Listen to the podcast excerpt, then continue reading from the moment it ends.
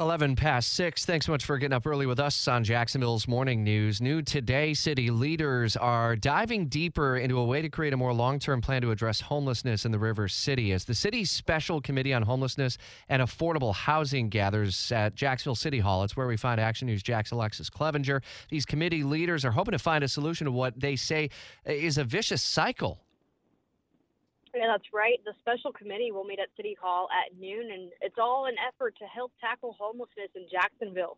Back in November, uh, the Homelessness and Affordable Housing Committee held the second of several scheduled meetings. They focused mostly on the homeless issue the Bold City has.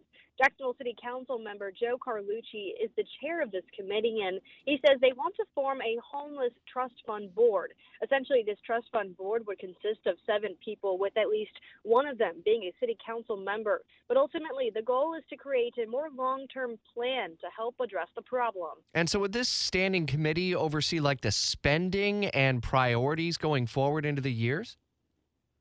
It seems like it would, yes. And a final report from that special committee is due sometime in the spring. So, important conversations that are happening starting today that will continue to see bear fruit over the coming months. Alexus, thanks. We'll continue to follow the story and certainly be dialed into that meeting that gets going at noon today. Be listening for updates during the Sean Hannity show this afternoon on your way home, 3 to 6.